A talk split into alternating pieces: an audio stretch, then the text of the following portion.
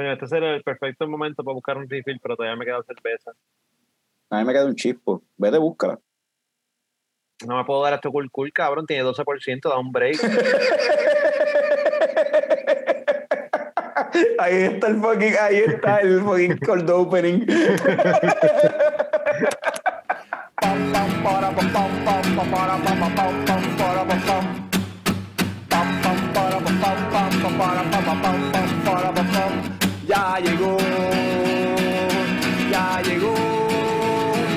el coño show, el coño show. Pam, pam, para, pam, pam, pam, pam, para, pam, pam, pam, para, pam, pam. Pam, pam, para, pam, pam, pam, para, pam, pam, pam, para, pam, pam. Ya llegó, ya llegó el coño show, el coño show, el coño show, el coño show. Saludos y bienvenido a todos los coñistas y coño escuchas que decidieron darle play bien, ¡Bien duro! a otro episodio del podcast más tecato del futuro, Coño el Show. Mi nombre es Carlos Ortiz, custodio de Leche Coco Productions y me acompaña como siempre el símbolo sexual sexy de Leche Coco Productions, Frank the Tank. Y en el episodio de hoy tenemos a un invitado bien especial, nuestro pana, eh, que colaborador recurrente de Leche Coco, ¿verdad? Que estuvimos con él en, en Degustando. el proyecto que fue Degustando Mandalorian. Tenemos aquí a Rafa Márquez de Road to Craft Beer. Rafa, bienvenido y gracias por nuevamente aceptar la invitación para colaborar con nosotros. Seguro, saludo, mano. Gracias, gracias a ustedes por tenerme por ahí. Vacilamos un ratito. Hablamos de lo que nos gusta, que es lo que, lo que buscamos. Exacto. Y pues, hablando de lo que nos gusta, salud, muchachos. Cheers. Eh, Rafa, yo no sé tú, Carlos, pero Rafa es de mi, de mi guest favorito del show. es que Rafa, Rafa tiene esta cuestión de que Rafa es un, un nerd de cerveza, lo cual es parte de lo que nosotros hablamos aquí, pero entonces adicional a eso, un geek de todo lo que es cómics, superhéroes, fantasía, ciencia ficción, que también nos gusta y lo hablamos aquí. So, Rafa es como que un match made in heaven en Sí, cuestión sí, de, de- pega, pega súper bien con el show.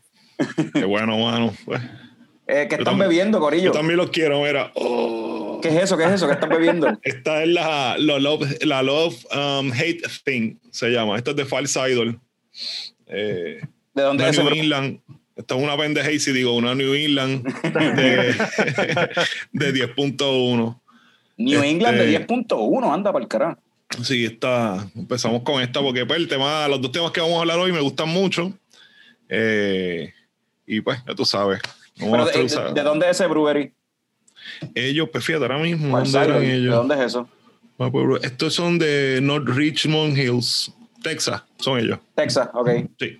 En Texas hay como que una escena emergente bien chévere de craft beer. Yo estoy loco por tirarme para allá, tengo un par de panas y es súper bueno, mano. Eh, ¿verdad? Cuando todo esto se estabilice, pues. Frank, Frank, ¿qué tú estás tomando? Está seco. ¿Qué es la que hay? Yo, no, yo estoy con la monstruosidad de, de, Jorge de VoxLab, este, una, una sal si puedes, pero esta versión aparentemente salió con 12%. Eh, ¡Qué caramba! ¿Cómo, cómo pasa eso sin yo querer? compré un yo- a mí me gusta esa cerveza mucho, me gusta el taste ese de miel.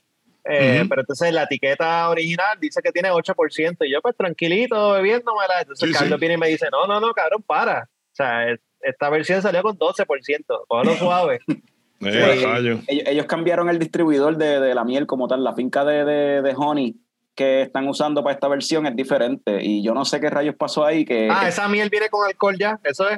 bueno, es azúcar, tiene Las azúcar. abejas, las abejas se van a ir por ahí a beber y. Bueno, Y el azúcar, claro, se convierte en alcohol, sí. Pero también No, es pero a lo mejor pues, no se tiene más concentración de miel o algo así, o usaron otra levadura.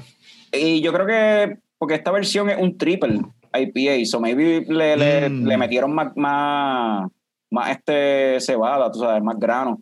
Ah, eso fue adrede, no es que, que salió así. No, no, no, fue adre- adrede, fue adrede porque esta... Una cerveza que tenga, eh, qué sé yo, 7% sin querer no te va a quedar en, en 12, mano. Eso está. Tienes que ser, tacho, no sé. Va a ser un pero, milagro ahí. Nada, está, está buena, a mí me gusta No, mucho. cool, esta mano, ¿no? Y la, que bueno que hagan variaciones también de, de, de lo que están haciendo, ¿viste? Yo, le, yo la probé ayer y no sé si Fran, tú coincides conmigo, ¿verdad? Este, yo le encontré que tiene un... El sabor a miel es más pronunciado en esta versión. De acuerdo, sí. El sabor y el aroma a miel es más pronunciado. Es como, es la misma, de hecho, es la misma finca de miel que utilizó este Dragonstone para la Hands of God. Ah, vaya. que También- son, eh, el proye- eso ya- son un proyecto que se dedican a rescatar este abeja y todo. Exacto. Eh, ahora mismo no me acuerdo el nombre, pero nosotros estuvimos hablando de ellos eh, cuando fue este eh, José. en eh, recap. en Recap, correcto. Y, mano, super nice. Ellos lo que hacen, pues, esa, esa miel la venden y, pues, rehusan esos mismos recursos para la labor que están haciendo. Karma. Karma Honey Project. Es Karma Honey Project. Lo tenía aquí como... Que de hecho, y no sé si esto es all around, pero vi un post de Tabernarúpulo que decía que los proceeds de las ventas de Sal Si Puede iban a ir para fundaciones que tienen que para Karma Project y fundaciones así que es de proteger abejas. Pero no Ah, sé sí. si eso es Tabernarúpulo nada más que va a hacer eso o es algo que va a hacer Mm. all around con las ventas de Sal Si Puede, no sé. ¿Y tú lo qué estás bebiendo? Eh, estoy tomándome la Saison del Callejón, pero esta Saison. versión, esta es la versión eh, dinámica fluida. Me la di Ah, sí. ayer. ¿Qué tal? Pues, mano, eh, Antonio, esa es su expertise, la, la, la Saison, y eh, lo que él nos Ujú. dijo cuando estuvo en el podcast, ese es su estilo favorito y es el estilo que él más brucea. Y te digo, Ajá. Aquí en Puerto Rico no es un estilo popular. Entre los brewers en Puerto Rico yo he notado que la gente no es muy fanática del Saison. Yo creo que Antonio y quizás este eh, Arturo Ferrer son los dos ¿cómo es que más hablan sobre la Saison y su Ujú. amor por la Saison? Pero en realidad la mayoría de la gente no les gusta y la Saison son unas cervezas que tienen un sabor bien unique por la levadura que utiliza. Sí. Y la Saison que he probado, esta es la segunda Saison que he probado del Callejón y ambas están on point. Esta no es tan seca como la anterior, que era una Saison ahí bien de línea, bien seca, todo, los, o sea, como que lo que se supone que es una Saison, esta un poquito menos seca y más, tiene un sabor más, como que, qué sé yo, tiene algo más, no spicy, pero tiene algo, something else ahí en Yo, yo soy de esos que no me gustan las Saison, pero la probé anoche y la verdad que me gustó. Tengo que decir que me gustó. Pero está buena, una buena Saison, Sí, por una sí. Saison un poquito más moja que, que la típica Saison. En cuestión de, porque el aftertaste se te queda ahí un ratito. Y ya probaste, este, Rafa, ¿ya probaste la, la Love Hate Thing? Ajá, Ajá. sí, mano. ¿Y qué tal? Está bien boozy, eh, bien hoppy, eh, huele bien rica. Y, mano, pega, se ve que pega, es bien cuando tú la tomas, como que te rápido, mira la misma lengua, como que me la, te la duermes rápido, ¿sabes? Bien boozy. Te la amarra, No, como, como dice Sí, mi esposa, la lengua demasiado. lengua. Demasiado. Se siente el 10% bien chévere. Ah, 10%. Sí, Sí, está- Ah, pues, pues, pues, pues, empezó después para alcanzar a Frank que estaba tomando esa, la de 12. Sí, exacto, vamos a ver. Anyway, pues vamos a arrancar anyway con Rafa, ¿verdad? Vamos a meternos en la cuestión de Road to Craft Beer, que la última vez que Rafa estuvo en Coño el Show, pues tocamos el tema por encimita, pero y para aquel tiempo, ¿verdad? En aquel momento estábamos metidos full en el lockdown, en un momento en el que lo que Road to Craft Beer se dedica a hacer, que son estos eventos de educación y, pues, y Ujú. promulgar esta cuestión de lo que es este, hacer cerveza y la historia de la cerveza y whatever, no se podía hacer, porque no se podía salir, no se puede hacer nada, pero ya se puede hacer eso. Y tuviste un evento hace poco, ¿verdad? En Dylan's, cuéntame de eso. Pues, mano, el evento fue en Dylan's Beer Garden. eh, fue el fin de semana pasado. Eh, ¿verdad? Que corrió súper bien. Subimos, eh, tuvimos ¿verdad? todas las medidas pertinentes. Le cogimos la temperatura a las personas. Hicimos una lista. La tenemos aún todavía, ¿verdad? Eh, nada, todo súper bien. Eh, las personas estaban bien contentas, ¿verdad? Porque vinieron gente de muchas partes de la isla con lo que estábamos haciendo. Y nada, mano, todo salió súper bien. De verdad que eh, todo el mundo la pasó muy, muy bien. Estamos haciendo un stout eh, que era um, con peanut butter, ¿sabes? Mantequilla de maní. Y entonces le vamos a añadir cacao a la fermentación, como un pastry stout, porque como este es el, el- bueno, este es el último día de, del Stout Month. Eh, así que no abrir los stouts porque, pues, eso me los tengo que tomar con Heidi, porque si no se, se endiabla conmigo. sí, pues, el abro sin ella, estoy perdido. Mira, eh, Nada, este, y nada, pues estamos brigando, estamos brigando, estaba, tú quedó bien chévere, hermano, ¿verdad? y para el que no, ¿verdad? No haya sintonizado el episodio anterior o no sepa lo que es Road to Craft Beer, ¿verdad? Este, estos eventos que tú realizas, ¿en qué consisten? ¿Qué es lo que incluyen? ¿Cuál es el, pre- el precio y demás? Pues mira, nada, nosotros lo que hacemos es, ¿verdad? Tratamos de, de hacerlo accesible para las personas, porque también que tenga una buena experiencia. Eh, lo que trabajamos es una clase práctica en vivo. Eh, tú ves cómo se hace el proceso de la cerveza, ¿verdad? Eh, tienes dudas, se las podemos responder al momento. Es una clase ya también que está establecida, ¿verdad? Como un módulo que se van explicando cosas, ¿verdad? Según se vayan haciendo. Eh, incluye también eh, normalmente a los sitios que vamos, en este caso me incluye un flight de cerveza y picadera. La picadera, pues antes se daba en grupito así, pero se da una cajita individual, ¿verdad? Para cada cual por lo que está pasando. No, no todo el mundo puede meter la mano, ¿verdad? Ujú. En la bandeja como antes. So, todas esas cositas pues las tenemos en consideración para que tú estés ahí, pues son varias horas, ¿verdad? Tiene un- un- más o menos un- una duración de tres horas. Y pues eh, mientras tú estás ahí, pues puedes eh, refrescarte con la cerveza, te, te relaja y también este pica. Y te pregunto, esto, ¿verdad? Esto es básicamente una clase, como tú dijiste, práctica de hacer cerveza, una demostración, estás viendo el proceso de hacer una cerveza. Correcto. Y la intención me imagino que es motivar a la gente a que se, se metan a hacer cerveza, ¿no? Eh, o, o- me imagino yo, no sé. Pero este, la pre- el- el- a lo que voy con esto es, eh, esto es dirigido a gente que está empezando en la cuestión de craft beer o esto es más para gente que está empezando en craft beer. Exactamente. Eh, digo, también tú puedes ir como yo entusiasta y como quiera, pues va- a lo mejor tú no conoces algunas cosas, las puedes, las puedes aprender, ¿verdad? Pero va dirigido así a este público, ¿verdad? Que las personas que están interesadas en aprender, que no tienen, ¿verdad? Los conceptos básicos, pues nosotros se los enseñamos. eh, ven el proceso. Normalmente, por ejemplo, pues no todas las personas que cogen la clase pues hacen cerveza, pero sí les gusta ver cómo se hace. Muchos de ellos son bartender o las personas que eh, ¿verdad? que le conviene, ¿verdad? De una manera u otra, por su oficio, su interés, eh, coger la clase y pues por lo menos pues ven el overview y aprenden del proceso y de los estilos también. ¿Y has tenido casos en que estas personas que toman la clase siguen con el interés y, y Sí, deciden, no, varios. Sí, Sí. claro, sí, sí. y deciden siempre. meterle al homebrewing? Sí, no, le meten. Entonces, Pepe está bien chévere, pues entonces me consultan si tienen alguna duda. Eh, tengo anyway también panas que están en Estados Unidos que hacen lo mismo, ¿verdad? Eh, que si tienen duda y han empezado entusiasta, pues, ¿verdad? Se les, se les vaquea también. Eso es parte de, de lo que estamos trabajando. Este, tienes un evento, ¿verdad? Que viene, ¿cuál- el próximo evento, ¿cuándo es? El 20 de marzo va a ser la próxima, el próximo seminario. ¿En dónde? En Dylan's también. En Dylan's también, ¿y cómo Sí. la gente puede conseguir para inscribirse o...? Pues a través de la plataforma de Eventbrite eh, pueden este, um, separar su, su espacio. Los espacios son limitados. Nosotros tratamos ¿verdad? de tener las personas ¿verdad? Eh, el- lo más lejos ¿verdad? y cómodamente posible. So, es un área también que es semiabierta, ¿verdad? la parte de arriba, que es como un área abierta también, que eso nos ayuda siempre mucho. Así que la vamos a traer por lo menos esta próxima clase. Ya tenemos acercamientos de otros sitios, ¿verdad? Que quieren que llevemos la clase en su eh, forma original, ¿verdad? A diferentes áreas, pero entonces en ese caso pues habría que ir a evaluar, ¿verdad? Ver cómo se puede trabajar para la seguridad de los participantes. ¿Y cuánto es el precio? ¿Cuánto es que cuesta? Este, 55 dólares. 55 dólares por tres horas viendo el proceso completo de cómo hacer una cerveza. Te incluye un flight de cervezas de, que yo, ¿cuántos son? Cuatro, cinco, Cuatro. Cuatro cervezas. Este, y entonces, y picadera. ujú. Y de ahí tú sales ya ready para montar tu cervecera. Bueno, pa- te lo puedes creer. Ese, ese siempre es el viaje, acuérdate. Tú- tú siempre, ¿no? Y es bueno, ¿verdad? Porque hay muchas personas, ¿verdad? Yo no sé cuántas de las personas que yo estoy alcanzando de aquí a 10 años, pues vamos a montar una cervecería o algo, que es chévere.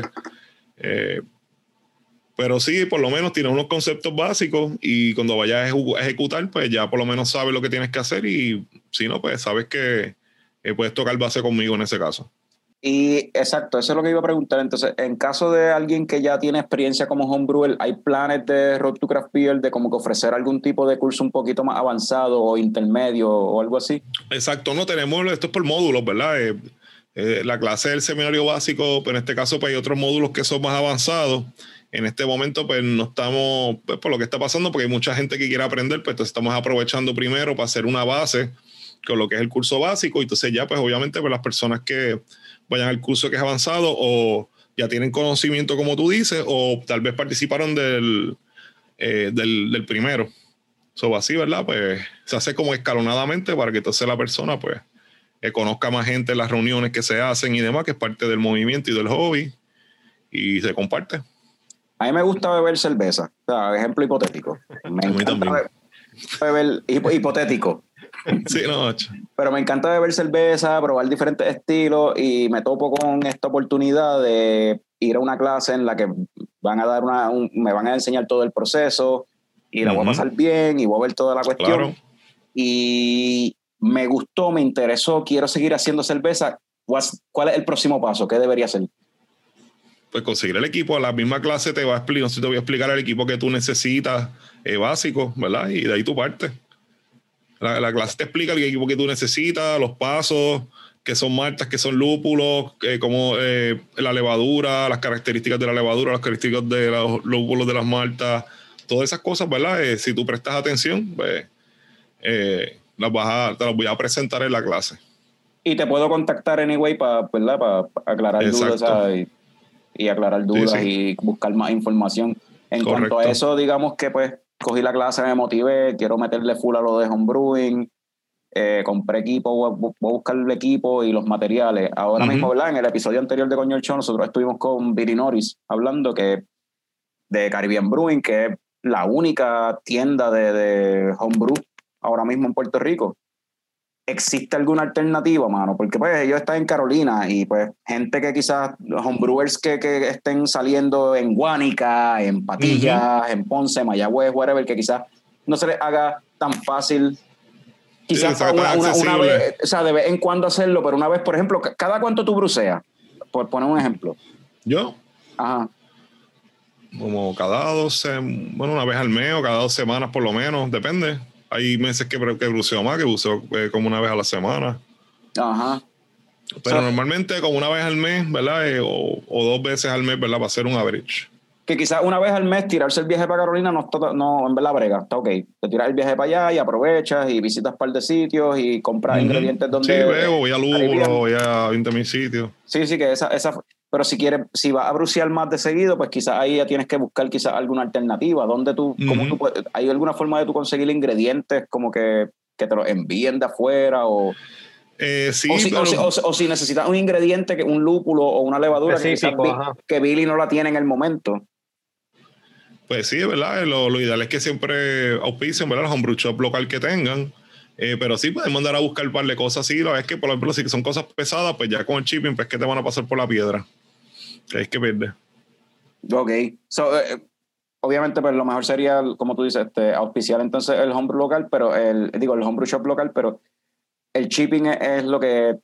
Porque me imagino que entonces para pedirlo de afuera, pues la única forma que sea efectivo sería pidiendo demasiado material, maybe. Y empezando, eso no sería, ¿verdad? Yo creo que no sería. No, porque eso, si no tiene donde guardarlo, se pierde, ¿verdad? Sí, Depende de lo que quieras hacer. coordinar con un corillo, maybe la gente con quien hiciste contacto en la clase que Rafa nos dio, mira, vamos a mandar a buscar este entre todos. Ajá, este, se puede, no, se, se hacen eso, ¿verdad? O si tiene un sistema más grande, pues, por ejemplo, pues, pues manda, puede, ¿verdad? mandar a buscar, pero den alguien, cuando tú mandas a buscar, el shipping es, tienes que mandar a buscar bastante eh, pa- para que te salga barato y entonces, pues, no, no vale la pena realmente porque se te va a dañar el grano si no haces un montón de cerveza. Eso es algo curioso, ¿verdad? De la cuestión del hobby de homebrewing y de la cuestión de hacer cerveza en Puerto Rico, es el hecho de que estos ingredientes no crecen aquí esporádicamente, no, no, no es algo silvestre. Ni la cebada ni el lúpulo son cosas silvestres de aquí de Puerto Rico. No se pueden dar, pero la, eh, depende, el, el- son de climas más templados normalmente, que es lo que sucede, para que se den, ¿verdad? Propiciamente. ¿Cuánto, verdad? Más o menos, si yo voy a empezar con la cuestión del homebrewing, ¿cuánto dinero me sale un batch, verdad? Lo típico, ¿verdad? Uno empezando, un batch de 5 galones. Un batch de 5 galones, más o menos cuánto dinero me voy a gastar. En ya teniendo ese- el equipo y eso, simplemente hacer Exacto, el los ingredientes como tal. Depende si es de extracto, qué sé yo, como 50 pesos o algo así. O, ¿verdad? Depende de la receta que vayas a hacer. Y si es all grain, como 40.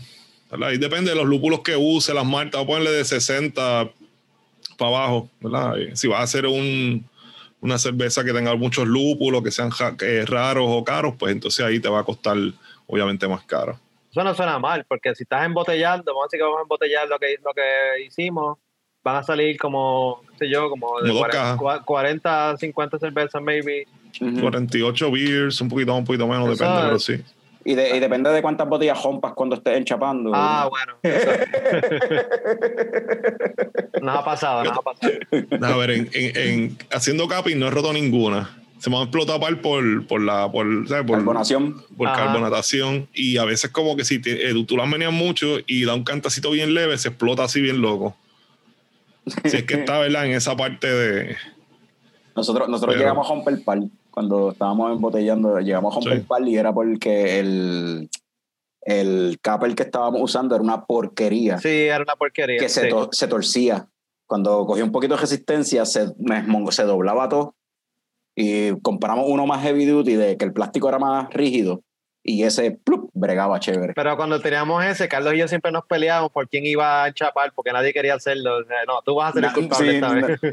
me gusta, fíjate que a mí me gustaba, y cuando yo embotello normalmente lo que me ayuda es mi esposa, sí, entonces lo que ella hace es este, ponerla, ¿sabes? Pues en botella como tal, y yo, pap, tengo ya toda... Y La tuya, la tuya es la de, la de palanca. La mía este sí, el es que es como un press, como tal. Ajá, exacto, es más, cómodo si lo tienes cerca, Sí. porque la, la que tú dices, si no lo tienes cerca o lo viras de cantazo, ahí sí puede, podría, Sí. ¿verdad? Romper el, Sí, eso es lo cuello, la parte de arriba. Eso es lo que nos Pero pasaba. ahí, y si quieres que guiar, ahí quizás necesitas tener- producir más cantidad, no vale la pena para un batch de 5 galones. ¿Cómo O fue? Perdóname. Si quieres que guiar, en vez de embotellar, Es lo mismo. Cinco Este- galones lo que hace un cake. Un, Sí. un- sí. Pero hay cakes más pequeños también. Yo ahora mismo este, que guié una cerveza los otros días y entonces pues vi que iba a quedar mal, me iba a quedar, eh, iba a quedar mal, entonces lo que hice fue este, pues le puse otro que, que yo tengo pequeñito, eh, que son para dis- dispenser de son portátiles, y le hice perch y la tiré yo, pues, para que se dañe, pues. El que tú más Eso- o menos mides. Eso, eso es algo, tan- buen punto que trae Fran, ¿verdad? Para el que, ¿verdad? Esté empezando con esto y esté viendo el episodio y quizás le interesa esta cuestión, ¿verdad? La, la parte de carbonatación, hay diferentes formas de hacerlo, de cómo carbonatar la cerveza, que eso es lo último básicamente que se hace. Lo más típico, ¿verdad? Si tú estás embotellando, que es el proceso más tedioso, quizás, y más trabajoso, porque, The pues, of uno, porque uno embotella de una en una, cada A mí no cerveza. me molestaba tanto, pero a mí no me molestaba embotellar. Lo que sí me molestaba es limpiar las botellas. Tú das Ajá. limpias, tacho, yo no tengo problema, pero limpiarlas, rasparlas, si se compul- a mí no me gusta como que dejarla con la etiqueta, so, yo la, la raspo y la claro, así, sí, como es que. todo un sí. proceso. Sí. No sé. Digo, el Nosotros que lo deje, ¿verdad? Pues no importa, es por mi manía, porque eso no afecta para nada. Nosotros hacíamos lo mismo, las pelábamos, sí, sí.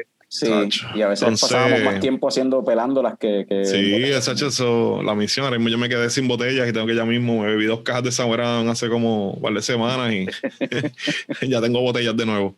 Pero eh, este, en la cuestión de, de- de carbonatación, ¿verdad? Porque la otra forma de carbonatación es la- lo que le llaman carbonatación forzada, que usando, pues, cuando tú quegueas, que usas CO2. Mm. Eh, eso, El es- primero eso, que- eso- eso es un reto adicional, ¿no? La- porque ¿dónde tú consigues CO2 para la cerveza? O sea, ¿Tú puedes usar cualquier tipo de CO2? ¿O cómo es? La, la primera que hablaste se le dice body conditioning, ¿verdad? Para Ajá. decir el término, ¿verdad? Para los que están viendo. Eh, conditioning, exacto. Tú terminaste el proceso, añadiste, añadiste azúcar y lo que va a hacer entonces eh, la levadura que está en esa botella suspendida, ¿verdad? Pues se va a activar de nuevo. Cuando tú la cierras, pues se reactiva de nuevo, produce dióxido de carbono. Las chapitas que nosotros utilizamos, pues absorben el oxígeno arriba que tiene bastante. Y pues entonces ahí ya la cerveza pues termina con carbonatación y entonces con. Eh, con, con oxígeno, con CO2 y todo, se, se hace el purge ya misma. Si lo vas a hacer en el cake, pues lo mismo, lo pasas al cake, pero entonces en ese proceso, en ese paso tú la puedes forzar eh, forzadamente, como tú dices, force carbonation, que entonces la pones a X PSI, la pones bien fría, la menea, y entonces pues obviamente el, el, el CO2, ¿verdad? Pues va, va a entrar en la cerveza más, más rápido porque la estás meneando y está fría. Y entonces, ¿verdad? Pues ya la puedes tener ready casi al momento, por decirlo así. O también tú le puedes hacer este, ponerlo normal. Tú, por ejemplo, ponerle mismo, esa misma cantidad de XPSI, le conectas el poste, como le dicen, y lo dejas, entonces lo dejas como dos semanas. Y ahí poco a poco la cerveza va a ir absorbiendo el CO2. Que se tardaría más o menos lo que se tardaría en, en la botella en hacer body conditioning de cierta manera. Eh, que pues más o menos por va la cosa. Y, y eso me trae otra pregunta. Eh, los eh, la presión, eh, la presurización que tú tienes que utilizar es la misma, no importa el estilo de cerveza, es la No, misma no, eso presurización, depende del eso estilo de cerveza, lo, lo que tú quieras hacer, ¿verdad? Eh, Pero sí, depende del estilo. Normalmente pues, hay ciertos estilos que tienen más carbonatación que otros. Eh, también es cosa de preferencia, ¿verdad? Porque si tú quieres hacer, ¿verdad? Que tenga un poquito más de, o la- más de carbonatación, o la quieres un poquito más, ¿verdad? Que, que pique menos, por decirlo así, pues eso es cosa de gusto, pero, pero sí, supone que varíe, ¿verdad? Eh, y también hay una tabla que tú lo vas a hacer que es por las temperaturas y el tiempo, ¿verdad? Y eh, la cantidad de PSI. Y el CO2 puede ser cualquier CO2 o tú, hay un CO2, o sea, hay Se supone que es un CO2 food grade. Eh, se, se ha utilizado por un montón de tiempo el CO2 normal, que es el que utiliza todo el mundo, y no hay nada de malo en ello, ¿verdad? Pero por lo que te he entendido, también hay uno que es food grade, que supone que es el que se utilice para este tipo de cosas. ¿Y aquí en Puerto Rico se consigue ese food grade? ¿O no? Mm, entiendo que sí, se consigue. Eh, llegó la nena. Ah, me trajo una cartita ahí. llegó la bebé.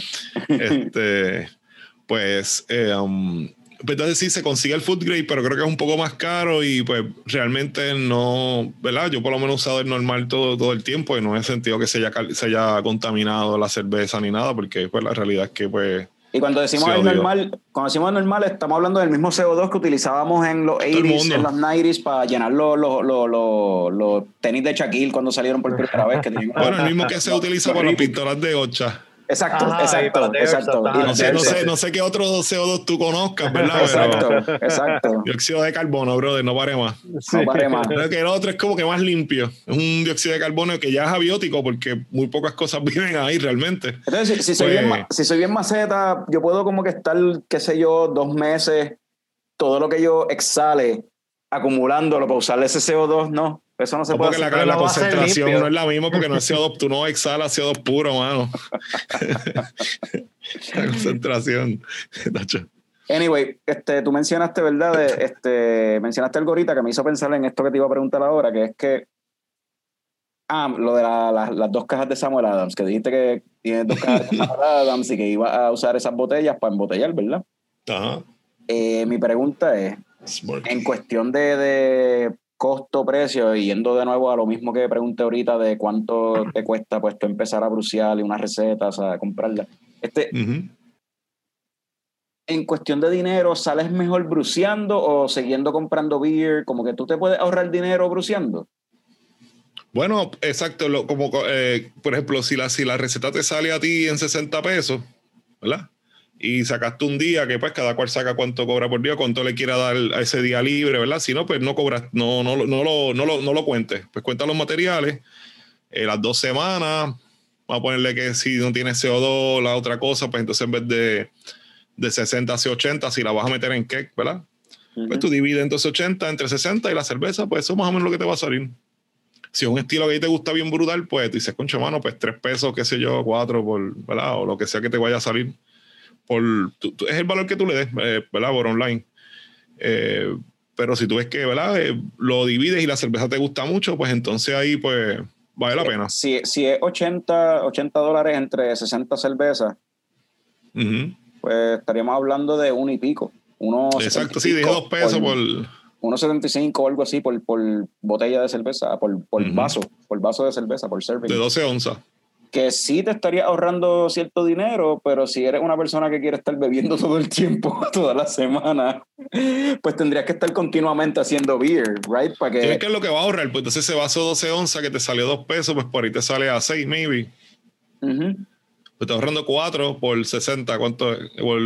4 por este 48, ¿cuánto es? cuatro por cu- cuatro por cuatro veces Sí, 48 160 y pico, 170 son pesos, algo así. 120, 120 más 32 son 152 dólares más o menos. Exacto, pues. No estás ahorrando.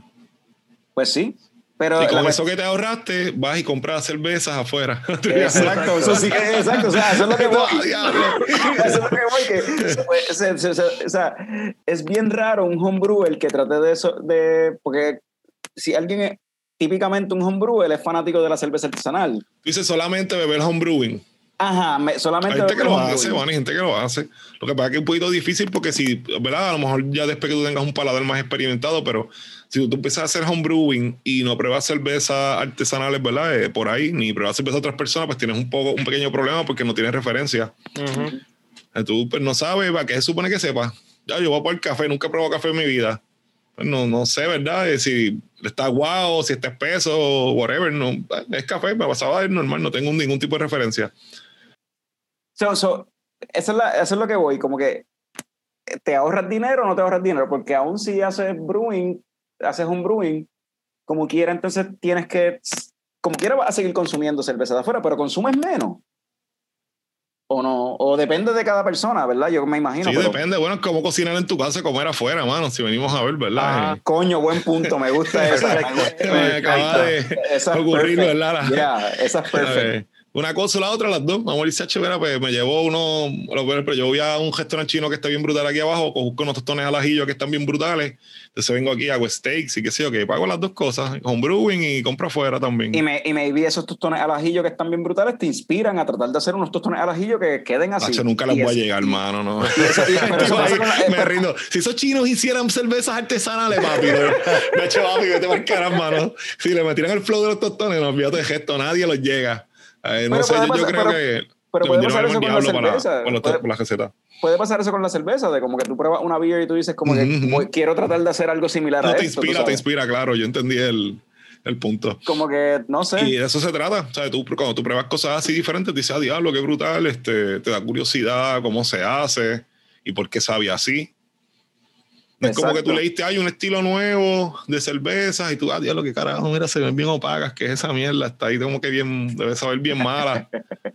y te dicen, no, huele a, tu chacho de jugo de China, tú eres lo que se debe saber a podrido. Y cuando tú la pruebas, tú, oh, te da un, una epifanía ahí bien brutal y dices, ah, diablo, pues, ¿cómo se hace esto?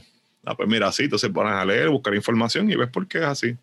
Yo he estado un par de semanas bebiendo de las cervezas que Carlos y yo hemos hecho y, y- y no ha sido una experiencia gratificante. Bueno, yo quiero, yo quiero aclarar que Fran Pues nunca. Fran, Fran nunca ha estado un par de semanas bebiendo ninguna cerveza que hemos hecho porque tú eres un fucking puerco y te, y no tú, te las bebes de cantazo, cabrón. Eso es par de semanas, par de días. Hubo un par de batch que duraron un montón. De hecho, hubo una vez que íbamos a hacer cerveza y no teníamos botella suficiente y tuvimos que botar de las que nos sobraron del batch anterior para poder usar las botellas. No, no, pero, Pero no queríamos esa cerveza. no las botamos. Que íbamos a embotellar y es como que estamos cortos, necesitamos más botellas. Y Fran dice, yo tengo dos botellas ahí del batch anterior. Y yo, pues, vamos a bebérnoslas. Las abrimos para bebérnoslas y limpiarlas y en el momento ahí, pues, envasar. Y me dio un buche y es como que esto está malo, esto está malo, esto no No sabe a cobre. Es- Eso fue un, un clon de Dubel. Nos hace falta una clasecita de la terraza para ponernos al día. Sí, mano. Porque todas las cervezas que hemos hecho han salido malas como... Bueno, no todas. Oh, No todas, no todas. Hemos La, primer- primera, la primera que hicimos salió buena. Lo que pasa es que a ti no te gustan las Saison. No, sí, fan, no, no sí, fan. No. Fíjate, hablando de Saison ahorita, yo hice una en el. Le iba a mencionar y se me fue el hilo este, en, en el grifo. En la clase de grifo quedó bien buena, mano. Eh, esa fue la, la beer que nosotros después hicimos de nuevo, recreamos y, y ganó este el, el Caribbean Homebrew Cup, ganó en medalla de oro en Saison, mano. Y, y quedó bien buena, mano. ¿sabes? Yo no tengo mucha experiencia haciendo Saison, ¿verdad? He hecho, he hecho dos o tres, pero ya después de ese punto, mano, eh, le cogí respeto al estilo porque lo que obtuve fue un, un- un resultado súper bueno. Oye, qué bueno que mencionas ahora mismo el Caribbean Homebrew Cup y esta cuestión de las competencias, que es un aspecto bien interesante de la cuestión del homebrewing, ¿verdad? Y el Club de Homebrewers de Puerto Rico, eso es algo que promulga bien brutal, la cuestión de Ujú. las competencias. Qué bueno que lo mencionas porque cuando este episodio salga al aire, hoy es la premiación del Iron Brewer, ¿no? básicamente. Sí, porque esto va a salir el, hoy es Ah, sábado. bueno. Cuando salga, sale el miércoles. Me hiciste lo mismo que me hizo Andrés el, el viernes. Me dice, no, tienen, ya, ya sí lo entregaron. Y yo, no, como que sí lo entregaron, cambiaron el deadline. Ah, no, este, por el Sí, pichea. pero el miércoles Pero 3 de- correcto, hoy va a ser la- el 3, la el 3 de premiación. marzo, ¿no? El 3 de marzo es la premiación. Es la entrega, no sé si La, yo no. la el- entrega, la entrega. sí, el la 4, entrega. entonces, el 4 es la premiación. Eh, hay que ver cuando la juzgan, pero no creo que la juzguen el mismo, el mismo 3. Ok, pues estoy medio confundido. Pero entonces hoy es el último día para entregar la, la cerveza. Hoy, Hoy 3 de marzo. sí. Hoy 3 de marzo. Hoy miércoles 3 de marzo es el último día Venimos para entregar su, su muestra de cerveza. Pero qué curioso que, que mencionas eso, porque de ahí vienen dos preguntas. Una, zumbaste algo para Iron Brewer. Dos, tú ganaste ya algo en la última competencia que Billy tiró y quiero que me Sí, abundes sí. sobre eso. Pero primero, ¿tiraste algo para, para el Iron Brewer?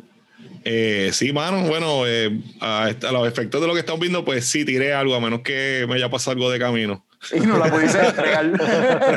Que si no llegué, pues mira, tenía intención. La buscan y olvídate, y me, la, la juzgan anyway. Eh, nada, pues ya, ya tenemos casi todo ready, mano, ¿verdad? Vamos a ver este. Me gustó mucho lo que obtuve, ¿verdad? El, me gusta siempre experimentar y cuando me ponen cosas así como que extrañas, me, me gusta. La competencia. Esta, esta- esta vez era los ingredientes que pedía, ¿cuáles eran? Este, strawberries, eh, albahaca y, y la eh, levadura. la levadura 33 de Safe de, um, de Seyfield. Esa es Belgian, ¿no? Tiene un profile Belgiani, pero si tú lo mantienes a una temperatura más baja, como que lo, suprime los esteres, que fue lo que yo hice. Ok. Tienes que manejarlo porque yo pues, que lo que yo tenía planificado como que, que supiera mucho a Belgian. Y digo, tiene, tiene un, un hint obviamente, pero que fuera así demasiado Belgian y forward no me, no me beneficiaba para lo que yo quería resaltar. Existe forma porque la levadura Belgian y la Saison, que también o sea, viene de allá, pero esas, Ujú. esas levaduras tienen un profile bien overpowering, anyway, son las que dominan el profile de sabores de la cerveza, en cierta forma. Este, ¿Hay alguna forma de uno reprimir eso, eso- esos sabores, esos Es- esteres ese, eh, dentro de la cerveza? Ese Como que, como, como, que, quiera. como, que, como, que, como que tú puedes hacer- usar una, una, tú puedes utilizar una levadura belga y hacer que sepa a otro estilo de cerveza.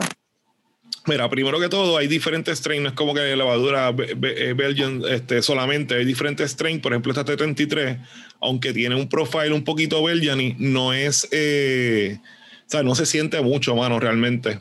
Yo, ¿verdad? Me puse a leer primero eh, sobre ella y realmente a menos eh, que tú la tengas una temperatura más alta, pues entonces que viene a, a resaltar, pero este strain como tal, eh, aunque tú lo subas mucho, por decirlo así, no se compara con otros strains que son Belgian Forward, ¿verdad? Eh, en, este en, ese, en ese sentido, ¿verdad? Eh, sí, tú puedes manipular este, lo- los esteres, ¿verdad? Y, y- y lo que tú puedes conseguir de la levadura la temperatura que tú la fermentes, ¿verdad? Eh, normalmente eh, a una, una temperatura más baja, ¿verdad? Pues entonces hay una fermentación un poco más lenta y se suprime, ¿verdad? De cierta manera, ¿verdad? Depende del estilo. Estamos hablando de ales, obviamente. Eh, y unas temperaturas más altas, pues una fermentación más rigurosa, entonces pues, a lo mejor consigues otro, otras características, ¿verdad? Que son diferentes. Ok. Y entonces, ya en la última competencia que esto no fue como parte del club de homebrewers, pero ahora uno en retro- retrospectiva me tiene sentido ahora que Billy fue el que impulsó la competencia, la última competencia que se hizo, la u- y quizás la única que se hizo en el 2020. Que Ujú, ujú. este, y no fue como parte del club de homebrewers, fue a través de la página de, de Caribbean Brewing. Como Caribbean, correcto.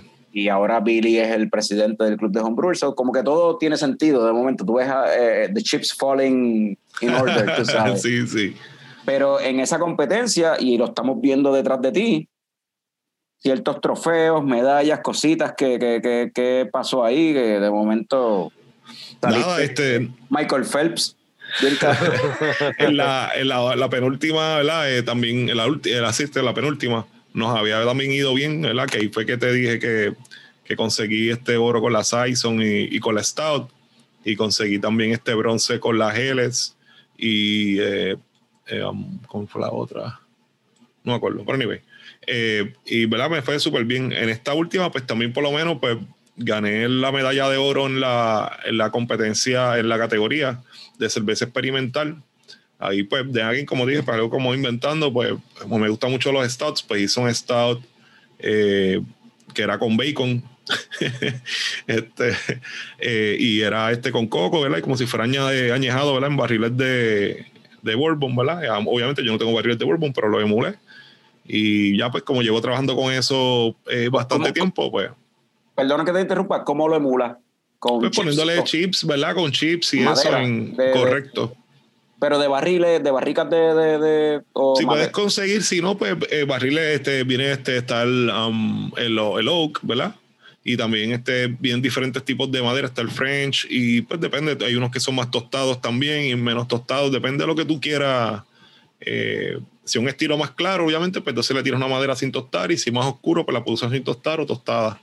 Eso le da un profile también, ¿verdad? Como pues, por decirlo así. Y esto tú lo consigues, y esto tú- ya con la popularidad que tiene el homebrewing, esto tú lo consigues como que puedes comprar los chips ya de por sí, como que Sí, vienen, vienen de diferentes maneras. Vienen en chips, vienen en espirales, vienen en cubos. Eh, depende, ¿verdad? La preferencia del, del brewer. Sí, que no, no es como que alguien quizás que no sepa y está pensando y escucha esto y dice, ah, diablo, tengo que conseguir una barrica para picarla en pedazos. No, no tienes que hacer eso. Ya viene, ya viene picadito los chips, vienen ya, o sea, ya tú puedes conseguir esto para poder echárselo en, en- me imagino que se lo, se lo echa en el fermentador como tal. Yo Creo creo que Rafa- Rafa- Rafa se La quedó en. conexión se nos fue, Rafa. Pero, ok, pero seguimos con esa, porque ahora tengo yo la duda. Esos chips ya vienen como que ya, como que, tu- o sea, fueron parte de un barril que tuvo este bourbon o, o tienes tú que como que Esa, otra, remojarlos en esa, esa otra pregunta muy buena. No sabemos si Rafa nos está escuchando o no. Pero esa pregunta es buena también. Rafa, No, ahí se fue por completo. Rafa se nos fue. eh, Pues, Rafa, este, para cerrar el tema que estábamos ahorita hablando, estabas hablando de, los de los oak chips que usas para la cerveza, simulando lo, de, lo de los barrel aged. Pero entonces tenía como que esta duda, esos oak chips, eh, o sea, eh, estuvieron, o sea, eran, eran barrel aged, gran parte de un barril que de verdad se usaba Tú para lo puedes conseguir así, pero también puedes buscar este chips regulares, ¿verdad? Eh, y como quiera, cuando tú solo eh, pongas la cerveza, pues va a tener entonces un carácter más a, a madera, ¿verdad? Que es lo que estamos buscando en este caso. Pero hay, hay quienes usan esos oak chips que compran así simplemente regulares y, y Ujú. maybe lo, lo sumergen en whisky por un tiempito y después se lo echan a- al Exacto. fermentador. Esa- tú puedes hacer eso con ron, ¿verdad? Eh, ya, eh, eh, lo- esa es otra manera que tú, tú lo puedes lograr también. Haces con una infusión, los dejas un par de semanas o lo que sea, y entonces pues se los pones a la cerveza. Está cool. Y ok. tienen los dos caracteres. O sea, es una forma de emular el- lo que estás diciendo, emular el- el- la cuestión de añejar una cerveza en una, en una barrica de, whisky. o ron, Exactamente. Interesante, sí. Eso está súper cool. Anyway, una vez más, próximo evento de Road to Craft Beer es ¿cuándo? El 20 de marzo. 20 de marzo. Va a ser desde la una de la tarde y ahí. Dylan's Beer Garden, correcto. Dylan's Beer Garden, 55 dólares fue que dijiste. Ujú. ¿no? 55 Todo así. dólares, te incluye el flight de cervezas, picadera y las tres horas de la demostración. Eh, Alguien está, soy yo, yo no sé. Alguien está jugando con el micrófono y se escucha un crackling ahí. Anyway, son tres horas de demostración de cómo se hace una cerveza, así que no se lo pueden perder si les interesa saber más sobre cómo hacer cerveza y volverse más en esta cuestión de la cerveza. Eh, Road to Craft Beer en Facebook, en Instagram, en todos lados. Y pues, mano, Eventbrite, me dijiste que por Eventbrite es que se puede comprarle entonces la. A través de Eventbrite, en nuestras páginas de Facebook e Instagram están los, los links que llevan directo ahí. So, vamos a mover la, la- el Road to Craft Beer a.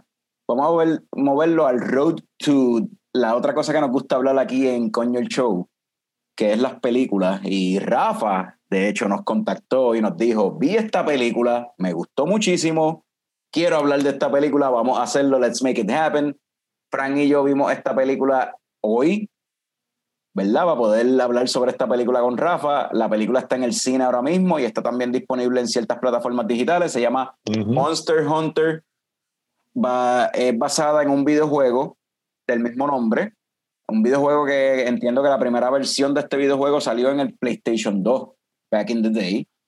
Este, Mm. Protagonizada por Mila, Exactamente. Mila Jovovich, protagonista de las películas de Resident Evil y la película es dirigida por su, su esposo, no sé si todavía son, están casados, pero hasta los otros días estaban casados, que es por W.S. Anderson, que es el mismo director de las películas de Resident Evil.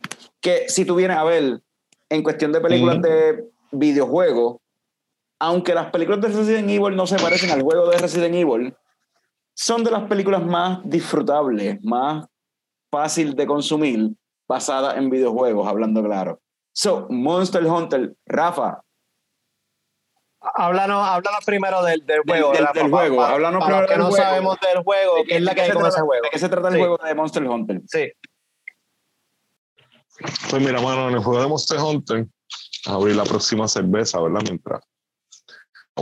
Eh, en el juego de Monster Hunter, tú coges el rol de un, un, un nómada que va por diferentes partes de, de la, pues, del área donde tú estás y lo que hace básicamente es gathering.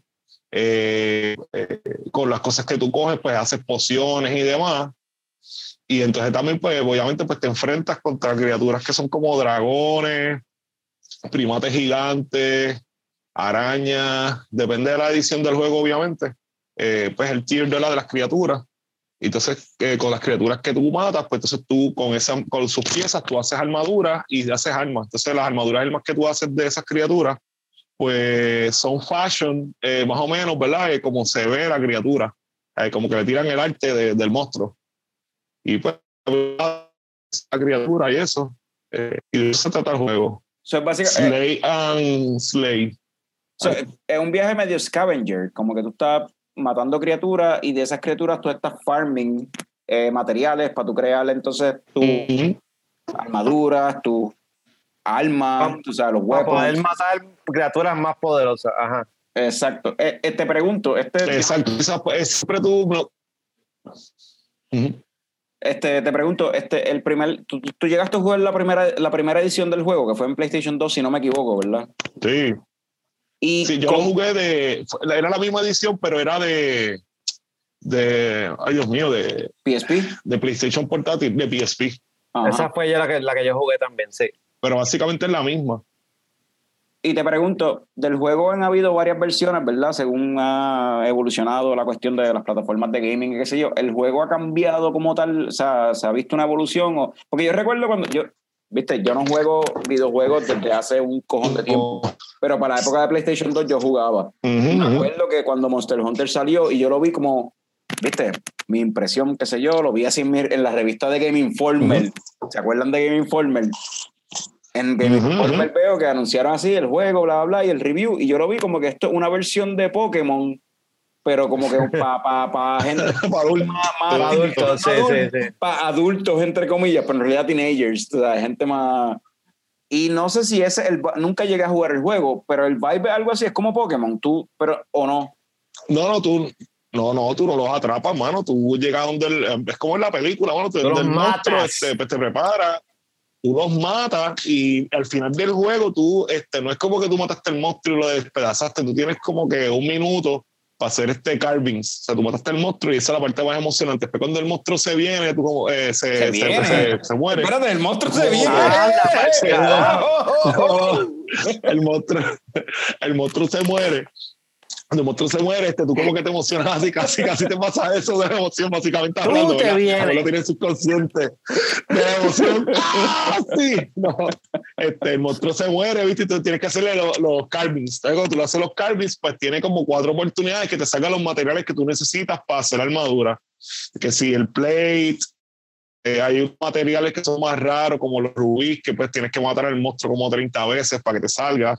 Eh, cuando tú vas peleando contra los monstruos, eh, que, que el juego está bien brutal, tú como que le puedes cortar, este, por ejemplo, a, a rata, a los, ¿verdad? a los dragones, tú les puedes cortar los rabos, o les puedes cortar los cuernos si tienen. Este, entonces eso pues, pues te lo puedes por trabajo, en vez de matarlo rápido, pues hacer este trabajo rompiéndole esa parte, por decirlo así.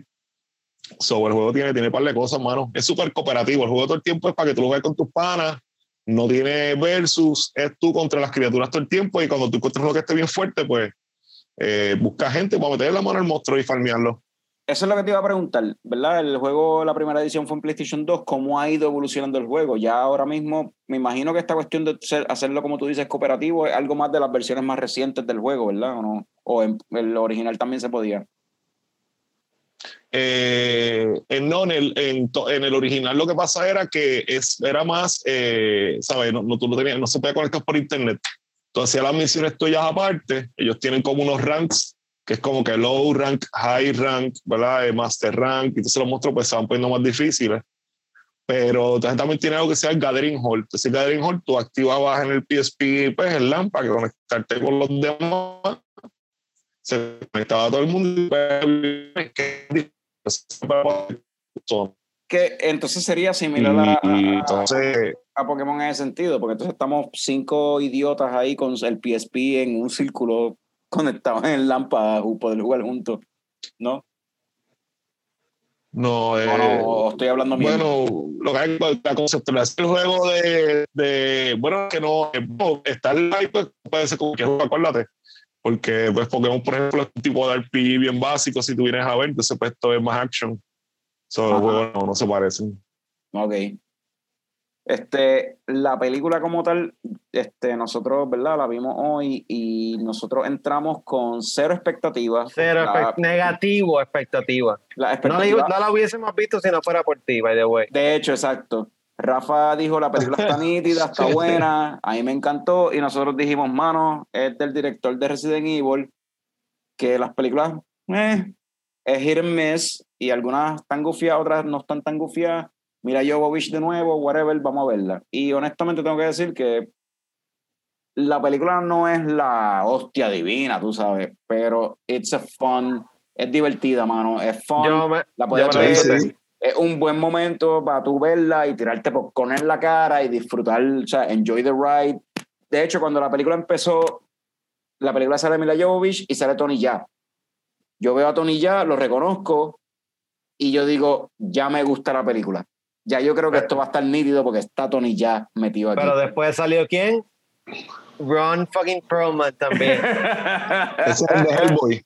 Sí, sí. Ajá. Yo, Sí, yo, sí. exacto, yo entré igual que Carlos con cero expectativas, pero tengo que decir que, que me la disfruté, it was a fun ride, este, y me atrevo a decir que es la primera película de videojuegos que puedo decir que de verdad es, es buena. O sea, han, han intentado hacer un montón de películas de videojuegos en, en los últimos, qué sé yo, 20 años, eh, y de verdad estuvo buena.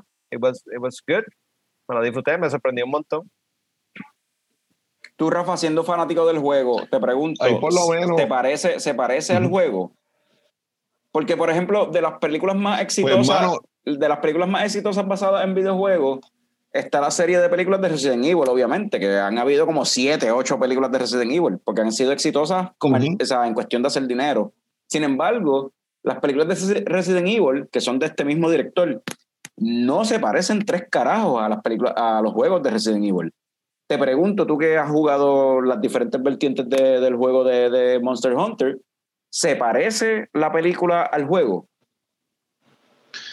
Pues, hermano, tiene, tiene un feeling, obviamente, pues, eh, ¿verdad? Eh, y qué bueno, ¿verdad? Que les gustó la película, porque obviamente ustedes nunca han jugado al juego, que también por eso se la, se la recomendé. Pues dije, pues, bueno, ellos que son entusiastas de, del cine, ¿verdad? Pues entonces, pues tienen un criterio más imparcial. Obviamente, pues yo estaba bien emocionado porque me gusta el juego, ¿verdad? Entonces, pues, eh, eh, cuando vi que sale la película y vi que se veía bien, bien, dije, coño, por lo menos, ¿verdad? Pues eh, brega.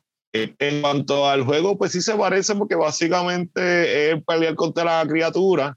Eh, nunca es fácil, ¿sabes? No fue como que ellos le metieron un bazucazo al monstruo y se murió, ¿ves?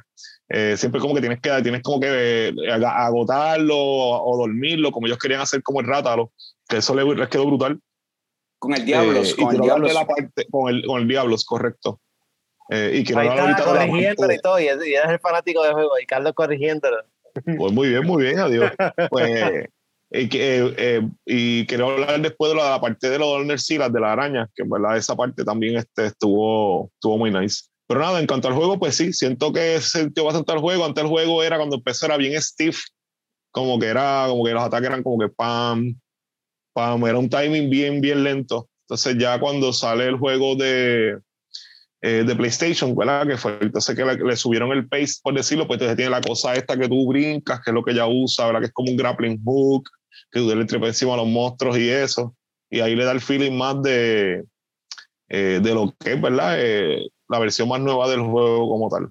La, la película tiene esta cuestión que, que yo entiendo que insinúa lo de las clases, como que no, yo soy el Ranger, tú eres el Hunter. Eh, eso es algo que también se ve en el juego, ¿verdad? En el número de juego todo el mundo es DPS, todo el mundo es damage. Eh, sí, este, por ejemplo, está, es más por arma. Ahí está el Great Sword, que es la espada que él usaba. Eh, tenemos que pensar que los tipos del juego de Monster Hunter no son humanos normales, ellos son todos como Captain America o algo así, tú sabes, no, no son humanos regulares. No sé si ella cuando pasó por el rift pues le pasó algo, ¿verdad? O lo que sea, ¿verdad? Pero, Siempre estuvimos eh, pensando buen- eso. buen- punto. po- po- superpoderes. O, bueno, la física del planeta les ayuda, yo no sé, olvídate. Eh, pues no son personas normales. sí, ella, porque eso es una de las cosas de la película. Esto es una película que tú tienes que entrar con cero expectativa y con Ujú. un este, Suspension of Sí, disbelief. tampoco lo, suspension exacto, of tampoco lo disbelief arriba, tú sabes. No lo pienses mucho, esto es cheesy goodness. Cheesy Ajá, goodness. Esto es cheesy goodness. De hecho, es las, peli- las pocas películas adaptadas en videojuegos que funcionan y que han sido, o sea, son enjoyable.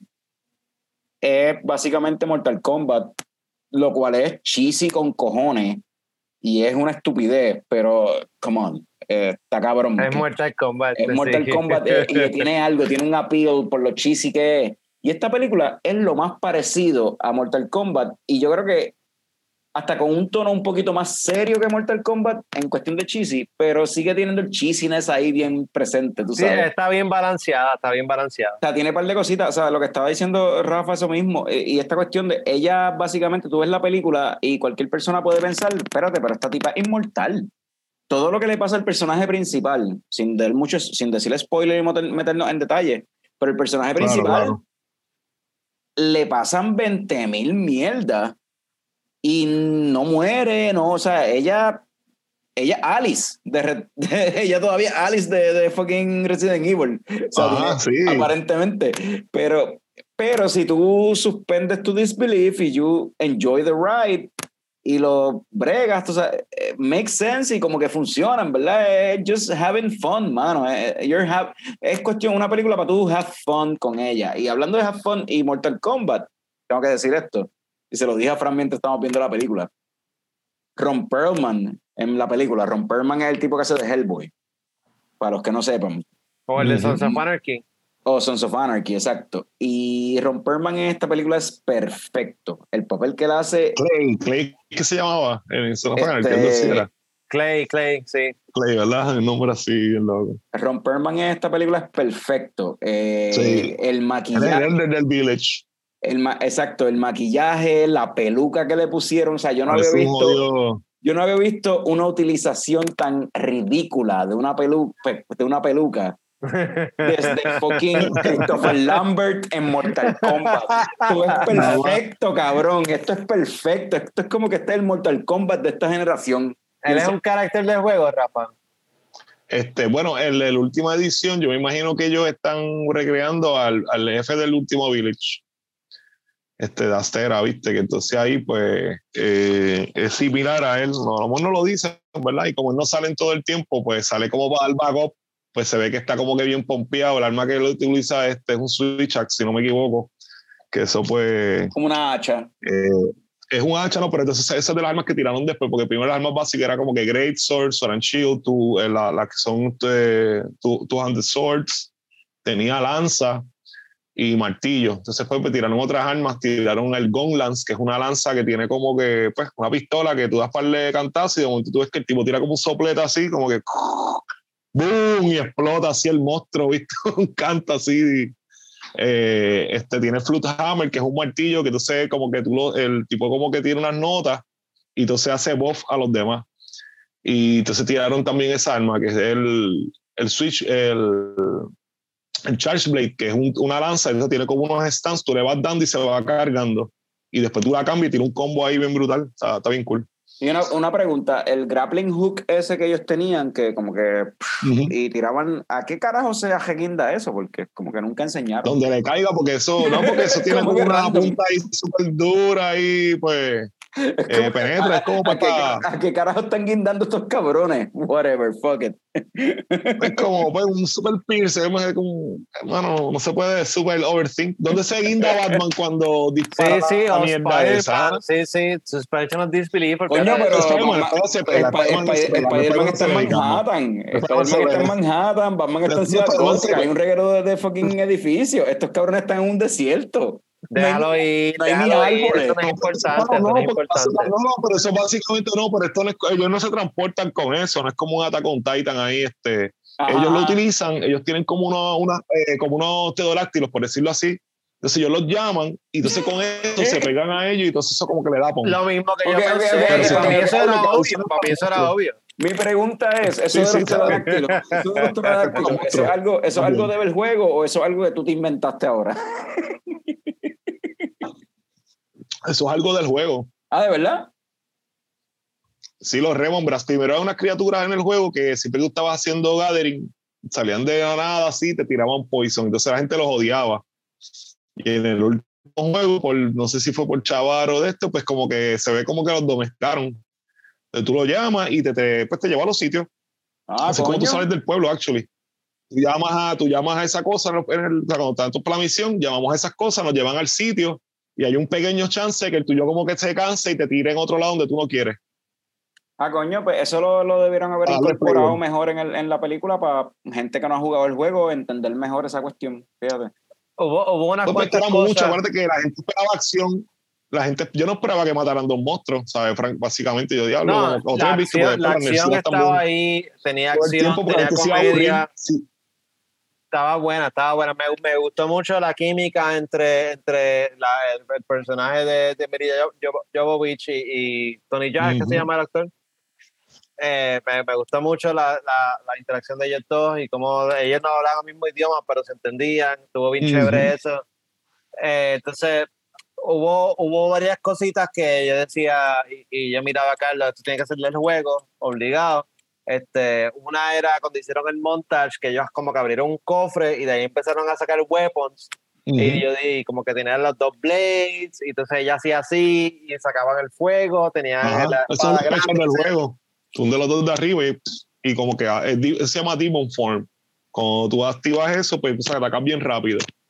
Eh, él, eh, después más adelante sale- per- introducen el personaje del gato este, que a mí me encantó. Oh, el mejor, cabrón, Ah, el sí. mejor pálico, el mejor personaje de la película. en el juego ellos te ayudan y ellos te cocinan este y entonces tú te comes como un plato de comida pues digo que tampoco yo el metabolismo de ellos ser súper acelerado pero se comen como un plato gigantesco así bien exagerado de comida solos y después se van para la misión súper chilling So, esa escena que los enseñan cortando la carne y eso y quemándola, eso es, o sea, esa, esa- ese ese es personaje así. ese steak él te lo da y te lo come probablemente tenga pelo ¿verdad? porque lo hizo un gato Al final la, la, Siempre- Sí, eso para mí estuvo super funny, sí. No, pero y, no pero y- y hay un- y te ayudan y hay, hay un mid-credit scene, ¿verdad? Los que no hayan visto la Ujú. película y piensen verla, hay un mid-credit scene, después de los créditos, quédate porque sale algo que tiene que ver con Pálico. Eso estuvo, de verdad No, que ese lo- personaje me encantó. los feline en el juego también te ayudan. Si tú estás jugando solo, tú tienes uno o dos gatos y tú los especialistas, si es que es healer o lo que sea, o cagatón. Hay unos que explotan y tienen un montón de. le- bueno, depende del juego. Algunos les ponen máscaras para darle las habilidades o Eso, si eso- no, eso como no un- eso no es el- eso no es un juego de cartas, Exploding Kittens o algo así, ¿no? también, también. Pero nada, así que se que llama, tiene- ¿no? Mm, La he escuchado, pero no, no, no la he jugado. Está eh, eh, en el juego, pues como ahorita hablaste de eso, que tú matas al monstruo y lo farm, y coges las, las, las- la- los items y, y haces cosas con ellos. En la película hicieron eso también, que cuando lograron matar el primer monstruo grande, este, ella le cogió una escama y lo usó para una cama para poder arrastrar a... Pues que, que yo pensé que lo iba a usar como un escudo. con Nersila. Acuérdate, ellos lo hicieron fue con, con la Nersila, que by the way, la parte de la Nersila, que son las arañas. Esa Ajá. parte para mí, mano, quedó, pero de que demasiado, demasiado brutal. O sea, eso fue aracnofobia full. Y sí, ¿sabes? Bueno, ¿verdad? Eh, No podemos dar spoiler porque hay gente que no la ha visto, ¿verdad? Exacto, ajá. Pero, pero nada, eh, se tiraron full aracnofobia. O sea, a mí me, me gustó esa parte porque fue bien este, estresante, tú sabes. Llegó un punto que tú sabes, te estresea lo que está pasando y tú como que "Ah, va a salir, va a salir, y no sale, y tú como que diablo. Eh, la, llevaron súper bien. Y pues sí, entonces ellos, ellos lo utilizan, ¿verdad? Y aparte de, pues como en el juego, para, o lo piensa, el Hunter, ¿verdad? Le sugiere a ella hacerlo de esa manera, ¿verdad? Para, para remover el, Lo La que criatura, necesitaban ¿no? de, de la criatura para utilizarlo para lo como tú mencionaste. lo que quitaban la criatura. Que el juego Este- básicamente es eso. Este, él hizo básicamente un arma con, con la parte de la criatura. Algo, hablando verdad de Tony Ya, que no sé si ustedes han conocido, han consumido trabajo de él, él es de las películas estas de On Back, Ujú. famoso por esas películas que son de artes marciales y qué sé yo, y este tipo es un Ujú. Jet Li de la vida, por decirlo así. Que de hecho, el hecho porque, posiblemente, el hecho por, por el que él nunca habla inglés en la película es porque no sabe hablar inglés. Probablemente. Pero Bueno. el, el tipo, un martial artist de siete pares de cojones, tú sabes. Y me Sí, gustó con, que. los codos, con los codos nos mata a los tres sin darnos puños.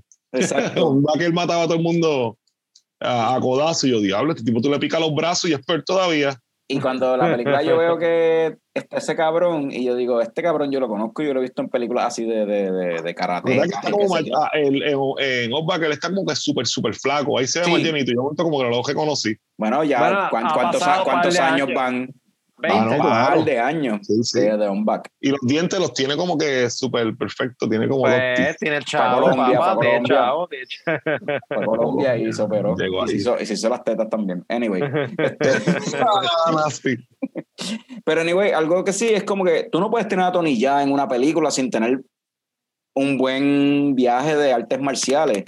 Y la película hace un buen trabajo de parear a Tony ya con Mila Jovovich, que no es ninguna rookie en películas de acción, pero tampoco es un, la gran cosa en artes marciales, tú sabes. Y hace un buen No, pero trabajo. ya se veía bien porque por lo menos ya le lleva como, como 30 libras a él o algo así que...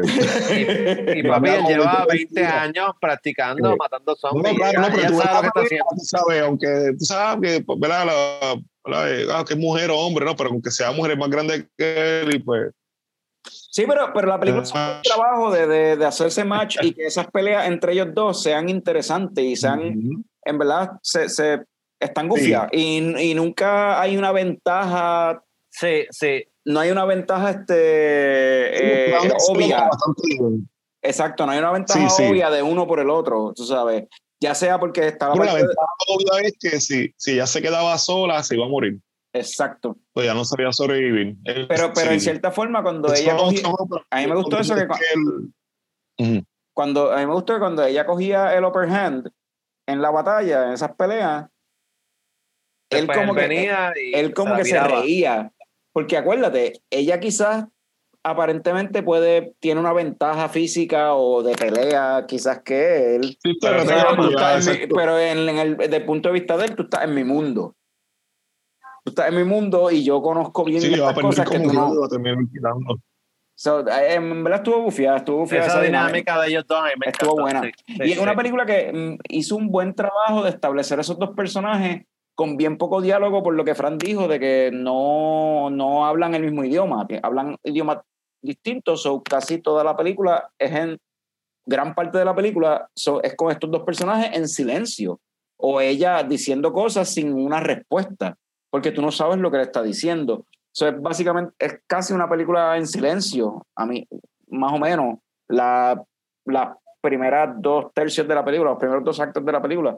Y creo que hicieron un buen trabajo en eso. O sea, por W.S. Anderson en eso, pues, coño, para ser un director bien crappy, de películas de acción bien pendejas, coño, hizo algo chévere aquí. Sí, eso estuvo chévere. Y no quiero meterme en spoilers, pero solamente me quiero mencionar que en el tercer acto, los efectos especiales, o sea, estas escenas de el monstruo interactuando con cosas que no son Ujú. monstruos, quedó, eh, se veía cabrón.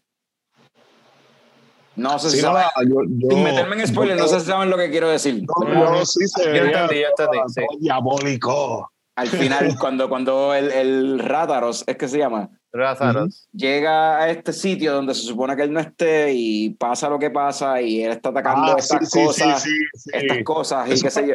realmente lo fuerte que es la criatura cuando la. Porque tú veas, no, que si ah, un dragón que tú lo coges, bueno, pues tú, tú piensas que es un, qué sé yo, un cocodrilo gigante, pero la realidad es que no lo es, una criatura que tiene un blindaje de la, manera, de la sustancia que está hecha, nosotros ni la conocemos, obviamente. Este, y es sumamente fuerte, ¿sabes? Es, es algo que tú en esta, es como un super dinosaurio en esteroides. Este, la parte de la película, ¿verdad? Sin spoiler, que ellas dicen que, que algo se dejite bien brutal, que en un napalm este, todo así, loco, un napalm que va de 1500 a 2000 grados, ¿sabes? Eso es el infierno. Ese tipo de calor es de- le tiró este 2000 grados, 1500 grados una cosa, pues mano, Sí, ya sí. se desapareció, va a soportar eso. A ver, está, está cool, ¿verdad? Porque le dan proporción, obviamente, pues no son indestructibles, ¿verdad? Pero lo hacen ver lo duro y la odisea que es matar a uno, pues son criaturas que son bien raras. El juego tiene, por ejemplo, pues las criaturas básicas, que son los herbívoros, los criaturas que tú matas por ahí. Están los monsters, ¿verdad? Que están los dragones, o como los dragones realmente serían los flying wyverns, como se le conocen. Están los fang beasts, que son este, como criaturas como, como si fueran monos. Están los que son insectos, que no me acuerdo ahora mismo, son por clasificaciones. Y entonces por encima de eso están que, eh, los, el del dragón. Y los el del dragón son criaturas que son bien raras, que hay más que una de cada una, que son milenarias Eso y tienen unas habilidades especiales. eso es por encima de los ra- Rátaros, eso, de los, de los dragones que salen en la película. Correcto. Eso va por encima de eso. Que el diablo y que rata, los correctos. Eso ya son otro tipo de criaturas que de hecho Es para eh, dos, pues, la película, para. ¿verdad? En algún momento se ve, se ve, exacto, se ve un Elder Dragon. Por- para no hacer spoiler.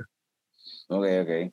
Digo, se ven dos porque si tú estás pendiente de la película, eh, el, cuando yo iba en el barco, que by the way, la escena del barco está brutal porque eso en el juego, tú estás así mismo como se ve en el barco, de hecho es un poco más grande y después hay un stage que tú pelas con una criatura, tú, tú llegas a donde es y del barco tú te bajas y pelas con una criatura que es súper gigante. Eh, los huesos que se ven en el desierto, pues es de un Elder Dragon, Oh. este, que se Yo, llama yo- este... yo pensaba que era de un Crate Dragon. Dame. de Mandalorian. no, chacho, ¿verdad que sí?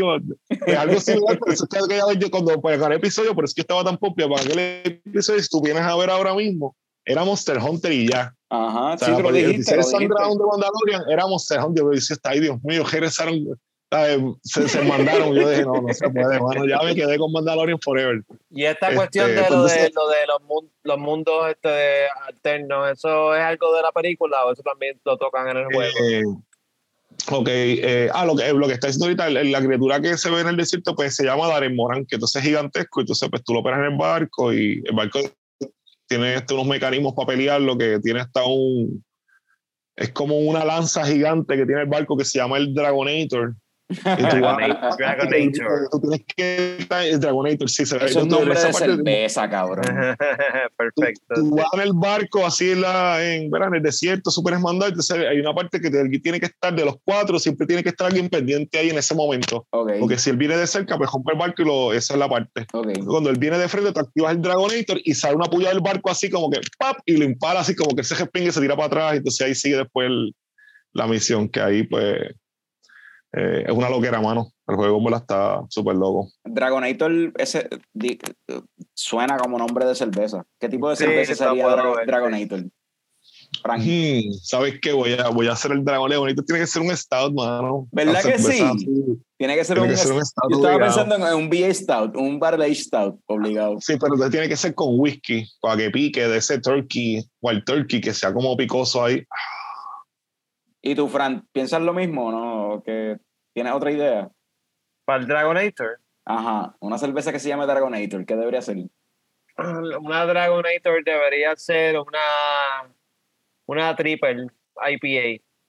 Triple IPA. Sí, sí, Ok. Sí. Good work. sí. Así la veo. Coño, ah, me- ok. Pero, eh, ok. Me gusta más anyway la idea de un Barley Stout. Está Son- bien, está bien. sí. Y por y- no sé. Pero- O, Sí. o, o, qué sé yo, un, un, Scotch, un Imperial Scotch Ale, algo así. Lo veo también, lo veo, me gusta. A Rafa no le gustó esa idea, no le gustó esa idea.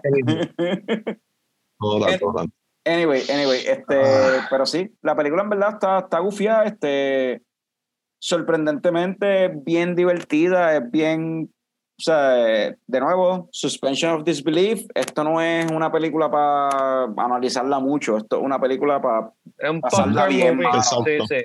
y dentro de esa cuestión está gufiada, so vamos a darle un rating. Rafa Oh, nunca vamos a hacer estado- esto. Ok, Rafa nunca ha estado en esto cuando hacemos esta pendeja de darle rating. Hay que explicárselo entonces. Sí, hay que explicárselo. Porque, porque yo odio la cuestión de darle rating a las cosas como en On Tap, de darle una estrella, cinco estrellas a una cerveza. Es como que dime por qué te gustó o no te gustó la cerveza y eso es lo que importa. No importa el número, darle un rating Ujú. o un score.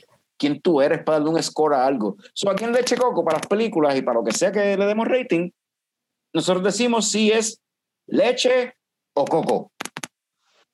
Y tú explica por qué. Sea, esta película, Una, una no es Monst- mala ni buena. Tú decides Monster por qué es Hunter. leche o coco. Monster Hunter es leche o coco y por qué es leche o coco, lo que tú decidas que sea. Leche es bueno. Mucha- muchos, muchos, muchos invitados que tenemos siempre nos preguntan, pero ¿cuál es Tú bueno? le rating como quiera, no muchos, muchos invitados, normal.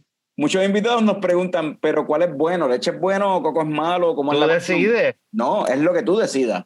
Tú le das el significado que tú quieras a leche y tú le das el significado que tú So, quieras a Carlos. Carlos, empieza Leche tú para o que, para que, no, para que empieza, él vea cómo no, no, empieza tú porque yo no sé qué carajo. Si, si coco, Empieza tú, Fran, porque yo no sé qué carajo. dale mucho coco, tú Bueno, pues, pues yo, pues yo pienso que coco, a esta que película yo le voy a dar el coco porque yo pienso que estuvo dura como las camas de, del, del ¿cómo es que se llama? el Brantor o qué sé yo. Rantor, no.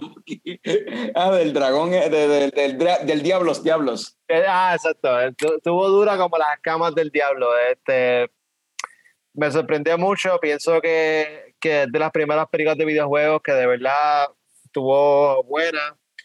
Eh, me gustaría ver una secuela. Hubo unas cuantas cositas que yo entendí que fueron bastante fieles al juego, así que espero, espero ver más de, de esta franquicia porque de verdad que estuvo buena. Eh, yo. Vamos a dejar a Rafa para último, pero yo voy a decir que para mí fue leche. No Indulac. Eh, leche baja en grasa, pero no la Indulac. Hay una leche que es de Suiza, que es baja en grasa, pero tiene vitamina y qué sé yo. Y es una leche que es como que de dieta. Pero surprisingly sabe cabrona y sabe como si fuera leche de verdad. No me acuerdo el nombre ahora. Eh, pero es una. eh, o sea, para mí es leche, porque así es como que tú lo ves y dices, yo en mi caso, yo hago leche de dieta, leche así como que 2% de grasa, que así, ah, that's bullshit, dame leche de verdad. Pero esta leche que te digo, que es de Suiza, no me acuerdo el nombre, y vienen unos litritos ahí de plástico bien chévere, con infused con vitamin C, vitamin D, Mm. par de mierda, y tiene un sabor que sabe a leche sin que esté fucking, o sea, no sabe a agua como la Indulac. Sabe, es leche con 2% de grasa, pero que sabe buena, mano. Y creo que la película así es como que, ah, otra película basada en video games, this is gonna be shit. Y cuando la pruebas es como que, no, it isn't. It's actually good. So, Rafa, ¿leche o Ya. coco? Ya tienen la idea más o menos cómo es que funciona esto. Este, pues, hermano, eh, no tuve la leche de verla. Yo he tenido la suerte, por lo menos, de ver películas de, por ejemplo, las de Marvel y de cosas que me gustan, mano. Y ahora, pues, cuando vi que la que iba a ser la de Monster Hunter me pompió mucho. So, eh, la película está, está chévere. No se le pueden dar las dos manos. Te, te puedes poner creativo. Ponte creativo y puedes Sí, inventar sí, lo que sí. tú quieras, Sí, dale. Eh, Leche coco. este, está, eh, como dices, está, está dura como, como los cuernos del diablo. Y tuve la leche de verla, así que le voy a dar un, un mix, un mix voting. Un leche coco, ok. Un Leche leche coco, coco. eh. Ok, esa es la Leche primera coco, vez vale. que alguien le da leche coco a un- una película aquí en el show. Perfecto. That was awesome. Pero de verdad que nice, me, me tripió mucho. Este, nada, ¿verdad? Como le, ¿sabes? también el que es entusiasta y le gusta más el, eh, ¿verdad? Eh, el juego pues se va a pompear más, pero ¿verdad? Que entiendo que está bien hecha, los efectos están buenos, ¿verdad? Que es importante para una película así, porque si los efectos están mierda, pues hay mucha acción, es como que no lo dejan caer. Yo pensé que cuando ellos llegaron al principio, ¿verdad? Pues iba a tardar más en desarrollar la historia, pero no fácil, ¿sabes? Eso fue bien este, rápido, caímos y nos fuimos. Eso me gustó. Pues para terminar el episodio, ¿verdad? Yo tiraría aquí esta pregunta, ya que estamos hablando de, pues, esta película es basada en videojuegos. Eh, y por ahí viene una película basada en videojuegos que, o sea, es un remake de la película basada en videojuegos más exitosa que ha habido ever.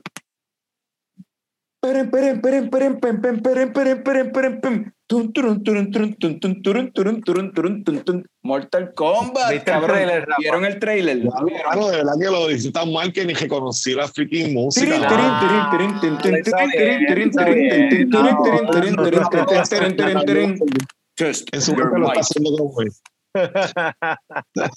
Flawless, victory. Pues, vi el trailer y, y lo, lo único que yo puedo decir de ese trailer es cheesy goodness. Cheesy goodness. Vamos a ver, vamos a ver, vamos a ver. Yo en Eh, verdad este, la quiero ver, la quiero ver. Eh, o sea, sí, yo, pues, para ese tipo de películas no puedes esperar una masterpiece. Eh, hay- hay- o sea, es, cheese, es cheesiness, eso es lo que hay. Porque, Yo quiero que los brazos al tipo de Jax, que era supuestamente en Sub-Zero se los va a explotar, eso va a estar nice. para ese tipo de cosas tú no puedes coger la propiedad en serio. eh. Tienes que have fun with it. Y yo creo que la película va a hacer eso. Va, va a ser fun, va a hacer un montón Sí, de, de cosas. morir y sufrir. It's gonna be fun. Sí, vas a ver cosas que tienen que ver con los fatalities y lo de get over here. Y como que. Lo, así. lo, lo cual me trae entonces este. No, si no se ver here, ¿sabes? No hagan Mortal Kombat, porque carajo lo van a hacer. No hay manera de, de que funcione, ¿me entiendes? ¿Sabes? Please, man. Pero, y eso es algo que, ahora que tú mencionas eso, Frank, como que eso es algo que también pensé cuando vi el trailer y ahora que vi entonces Monster Hunter, considerando esa cuestión del el cheesiness.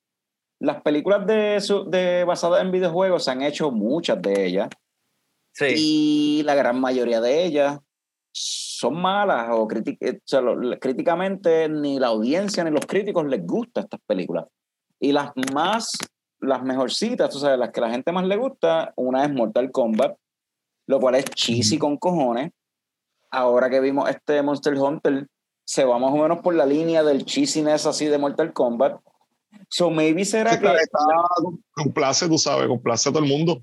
Pero esa, es por la- ejemplo, esa es mi pregunta. Esa es mi pregunta. La cuestión de cómo tú, porque hay- yo he escuchado mucha gente hablar de como que están esperando este momento en que las películas basadas en videojuegos hagan un boom como lo hicieron las películas basadas en cómics. Como que siempre se, se- siempre se ha hablado de eso en, en la esfera en la que pues, estamos en esta cuestión de películas y la cuestión de los nerds. Este, y como que se habla de eso, de como que ¿Cuándo va a llegar ese momento en que las películas basadas en videojuegos haga ese boom y se vuelva el próximo Marvel, DC, whatever, lo que está pasando con los superhéroes en los últimos 10? Yo no creo que eso va a pasar. con va pasado con un par de películas. Lo que pasa es que, pues, este, eh, como el videojuego también no tiene tanto lore, como a menos que sea, ¿verdad? Lleve mucho tiempo y lo desarrollen, pues, eh, Marvel tú puedes hacer 100.000 películas. Entonces llevan saliendo cómics tanto tiempo.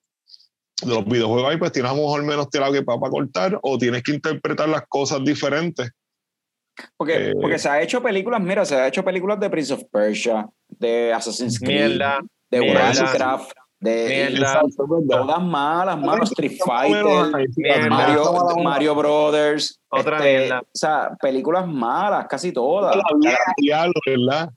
O sea, hay- se han hecho se- Double Dragon, Wow. o sea, se, se han hecho películas malas basadas en videojuegos. Y, que- y las más successful, si vienes a ver, son las que envuelven más la cuestión del cheesiness. Las más successful en realidad son las de Resident Evil, pero no tienen nada que ver. El juego y después el- la película o viceversa. ¿Cuál? Scott Pilgrim. No, es, No, eh. es un cómic. Es un Mm, un originalmente un cómic, cómic. sí. Ah. Y eso está bien Tienes como que buscar Sí. la vuelta, pues. No, pero pues de alguien, por eso que sí, originalmente es un comic book. Y del comic book hicieron la Sí, sí, que película. tienen- Pero, Exacto, este, sí que tienen pero- ya más. Pe- pero es la- esa, esa cuestión de como que yo he notado que aparentemente la forma de tu bregar con las películas basadas en videojuegos y hacer que funcionen, maybe es make it cheesy. Embrace, Pero tienes que hacer- sí. embrace the cheesiness, cabrón. Embrace it, pero tienes que hacer a propósito, porque hay muchas que son cheesy, pero it's not on purpose. Exacto. Sí, como Cabrón, las de han, han habido. Había una película basada en House of the Dead. ¿Te acuerdas de ese fucking arcade game? Sí, lo tenía para Drinkas, me acuerdo. Sí. Esa mierda de juego. Hay una película y la película es más mierda que el juego. Pero, el pero y esa de Doom, que fue La con The primera Rock, Quiero jugarlo y todo ahora. la de Doom fue con The Rock, que era first person, una, Una mierda mierda también, una basura. ¿Sabes cuál película basada en videojuegos fue buena? Y nadie nunca la menciona, como que la pichean por el simple hecho de que la película parece una película. No parece una película basada en videojuegos. Silent ¿Cuál? Hill estuvo buena. La primera de Silent Hill estuvo Ah, buena, yo Silent creo que hicieron otra estuvo- después. La primera estuvo- película de Silent estuvo Hill estuvo bien estuvo ok. buena. Sí, Estuvo, sí. estuvo La buena. primera, la primera quedó, la película quedó muy buena, mano, de verdad. Digo, la una- segunda, Ujú. bueno, Ah, estuvo mala, sí. yo soy también, viste, de, de, de- de Survivor Horror. A mí me gustaba muchísimo Silent Hill y Resident Evil. Silent Hill me gustaba un poquito más. Digo, ya no estoy para jugar ese tipo de juegos, pero es porque te, tú estabas jugando y es como que te desesperaba. No es como que, no es acción como que te pompea o la persa. Es como que literalmente llegaba a un punto. El primer juego de Silent Hill era bien oscuro, era bien lento, los monstruos salían de la nada. eh, las balas eran bien limitadas, mano, o sea, que tenías que rendirlas. Sí, sí. Era como que bien incómodo jugarlo. Y te pregunto, algo que mencionaste que me llamó la atención. ¿Por qué ya no estás para jugar ese juego? ¿Por qué ya no estás? O sea, ¿por qué ya no? Bueno, tengo mucho tiempo, ¿no? Y también pues me causa estrés, ¿verdad? Que pues no tengo a lo mejor... La edad, la edad, la edad. No, no, el tiempo, no, porque pues, este poco tiempo, yo tenía más tiempo para jugar que pues, pues, jugaba ese, pues otra cosa, ¿verdad? Ya no tengo break. Ese juego yo lo borré con los cuatro finales, mano, el de Silent Ah. Hill. Y había uno que era malo, malo, malo, bueno, bueno, malo, ¿sabes? Ah, Una así le dicen, así le dicen agresivo cuando pasan juegos. Lo borraste. Eh, sí lo rescataron, no sé cómo Ah, digan esa, es otra que yo escuché, lo rescaté. Y como tú dices, lo pasé. Lo pasé, sí, yo siempre decía Ah, lo pasé. Pero, pero, un escu- pero escuché, escuché lo de resca- lo rescaté. Nunca había escuchado lo de borré. Borré, la vieja escuela decía lo borré, lo rescaté, son frases que se usaban aquí por la mano. Y en Ponce, Carlos, como decía. como- En Ponce. Tiempo, y se lo pasé o lo que sea. En Ponce decían lo, Dice, ah, en Ponce dicen, empanadilla el juego. En Ponce decía lo empanadillé. No, de- de- Me lo robé. No, no, en- me lo robé. No, en Ponce era lo, pa- o sea, lo, lo pasé, lo acabé. En verdad lo acabé, lo acabé, lo terminé. Eso era acabarlo, terminarlo. Lo, lo decirle, por ejemplo, lo de borrarla era pues porque pues lo pasaste, pero lo de rescatar lo decían porque pues los primeros por juegos eran como Mario, rescatar rescaté a la princesa, pendeja, sí, sí. Exacto.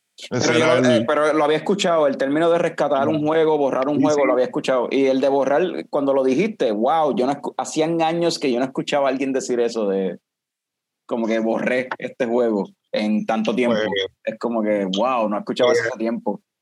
ese de Silent Hill, tú podías, por ejemplo, pues borrarlo, tú pues, te quedabas o con la nena, o y con la nena y con la policía, o con ninguna de las dos, o con la nena o con la policía.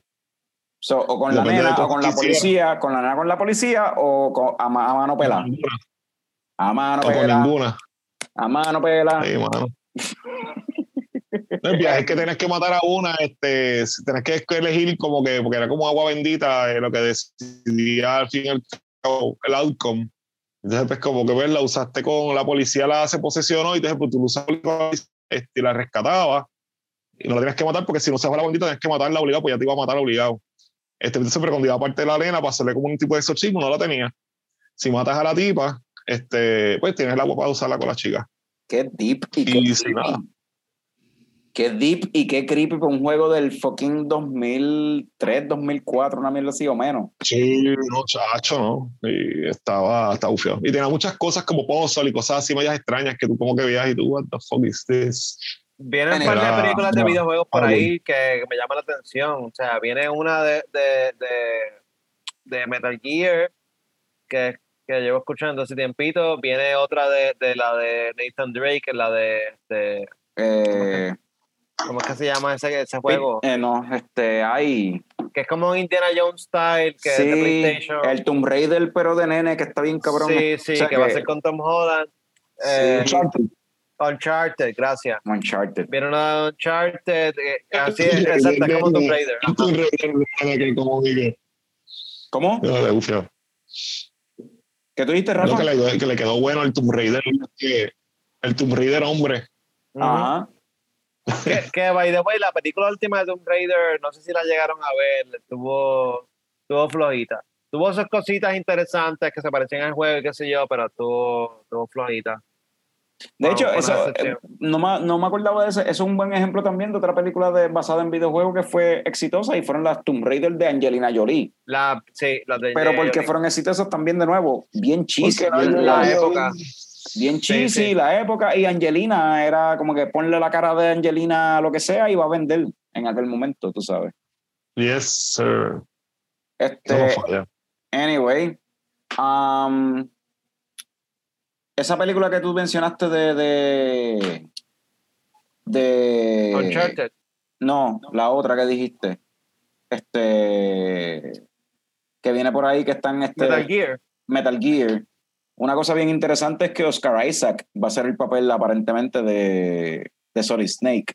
De, oh, ¿Es Solid Snake o es algún Snake? Porque Es un ese snake, mundo- un snake. El ese protagonista, mundo el es algún Snake. el protagonista, Snake, Snake va a ser fucking Oscar Isaac, que es Poe Dameron en Star Wars.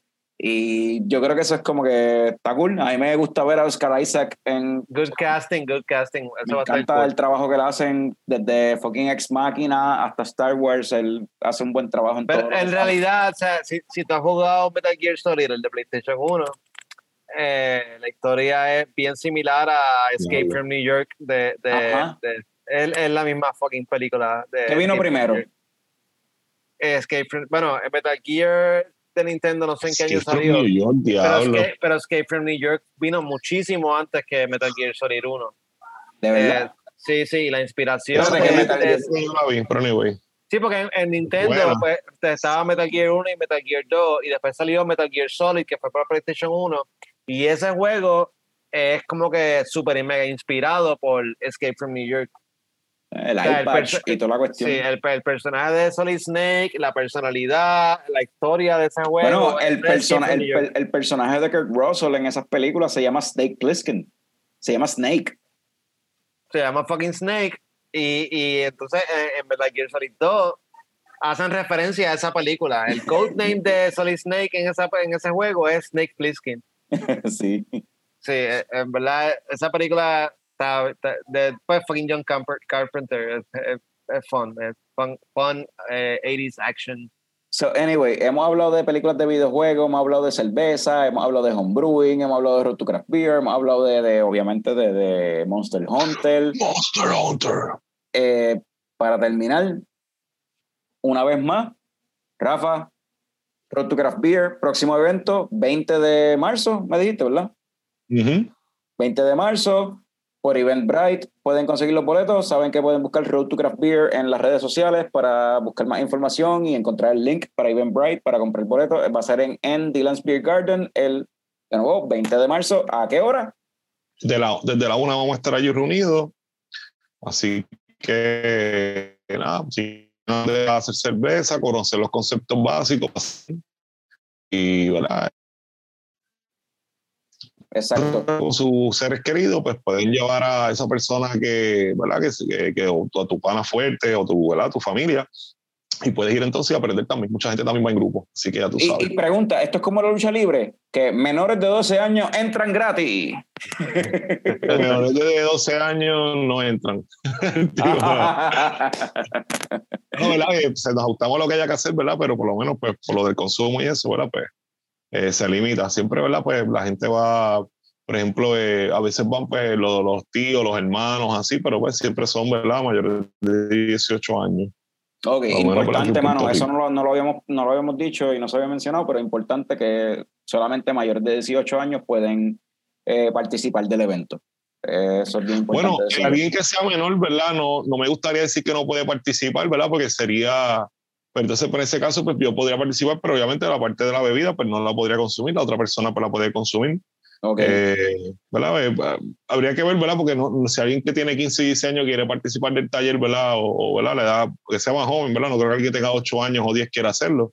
Pero a lo mejor el que tenga, ¿verdad? Más o menos esa edad, si quiere aprender por lo menos, pues tampoco me gustaría negar la oportunidad. So, ¿verdad? Depende del caso, ¿verdad? Pues evaluamos. Porque al final del día eso es cocinar, tú sabes. Exacto, el conocimiento que tiene, ¿verdad? Y pues, ¿verdad? Eh, no vamos a ser más papistas que el Papa, ¿verdad? No vamos a patrocinar una cosa, pero si la persona tiene el ánimo de aprender eso, pues tampoco lo vamos a limitar, ¿verdad? Vamos a ser responsables, no vamos a dar alcohol a ningún menor de edad. Eso es súper importante. Me gusta Eh, eso. Esa mentalidad eh, me gusta. pero fuera de eso, no, ¿verdad? Eh, no es que yo no bebiera a esa, a esa edad, pero yo no voy a ser la persona que propicia eso, ¿verdad? Porque yo tengo familia, ¿verdad? Y pues sé que, que es incorrecto. Así que nada, ¿verdad? Ahí pues se le puede dar forma, pero sí, este, sería de esa manera. So, habiendo dicho eso, eso habiendo dicho, eh, gente que no, si llegaste hasta este punto en el video, eh, mano, si te gusta el contenido y quieres compartirlo con amistades tuyas, hazlo. Si quieres darle like, hazlo. Si quieres compartirlo, hazlo. Si quieres comentar, hazlo. Si quieres, hacer, it. si quieres hacer tres carajos, hazlo. Haz con este video lo que, haz con este video lo que te dé la gana. Eh, pero, gracias por estar aquí, gracias por sintonizar. Y Bueno, habiendo no, dicho no. eso, eso habiendo dicho, coño, es la primera vez que voy a despedir y tengo el vaso vacío y decir bien ridículo, salud cabrones. Pam, pam,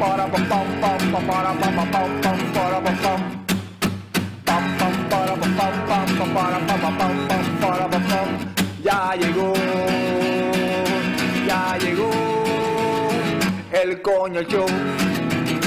El coño show. Pam, pam, para, pam, pam, pam, pam, para, pam, pam, pam, para, pam, pam. Pam, para, pam, pam, pam, pam, para, pam, pam, pam, para, pam. Ya llegó. Ya llegó. El coño show. El coño show. El coño show. El coño show. Whoa!